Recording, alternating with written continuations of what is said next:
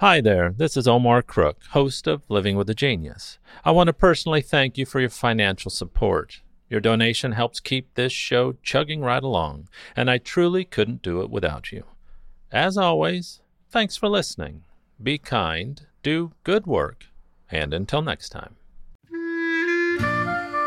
Here's Living with a Genius for November 7th, 2020.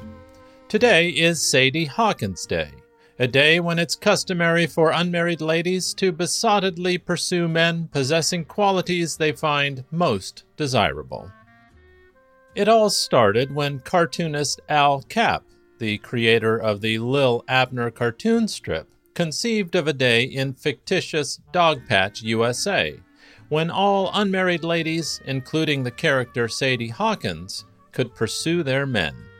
If the men were caught, marriage was unavoidable the idea took off in real life, and in November of 1938, the first recorded Girl Ask Boys Sadie Hawkins Day dance was held. Today, this quirky holiday is usually celebrated in November, but the date can vary. Inspired by Capp's satiric race in which eligible women chase down terrified bachelors for the purposes of wedlock, the event reverses the cultural norms of men as the romantic pursuers. Critics have said that the day represents a fertility rite and awakens an awareness of the relationship between the American courtship and more primitive rites.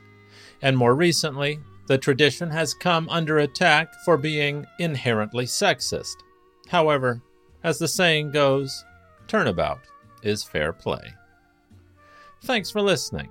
Be kind, do good work, and until next time.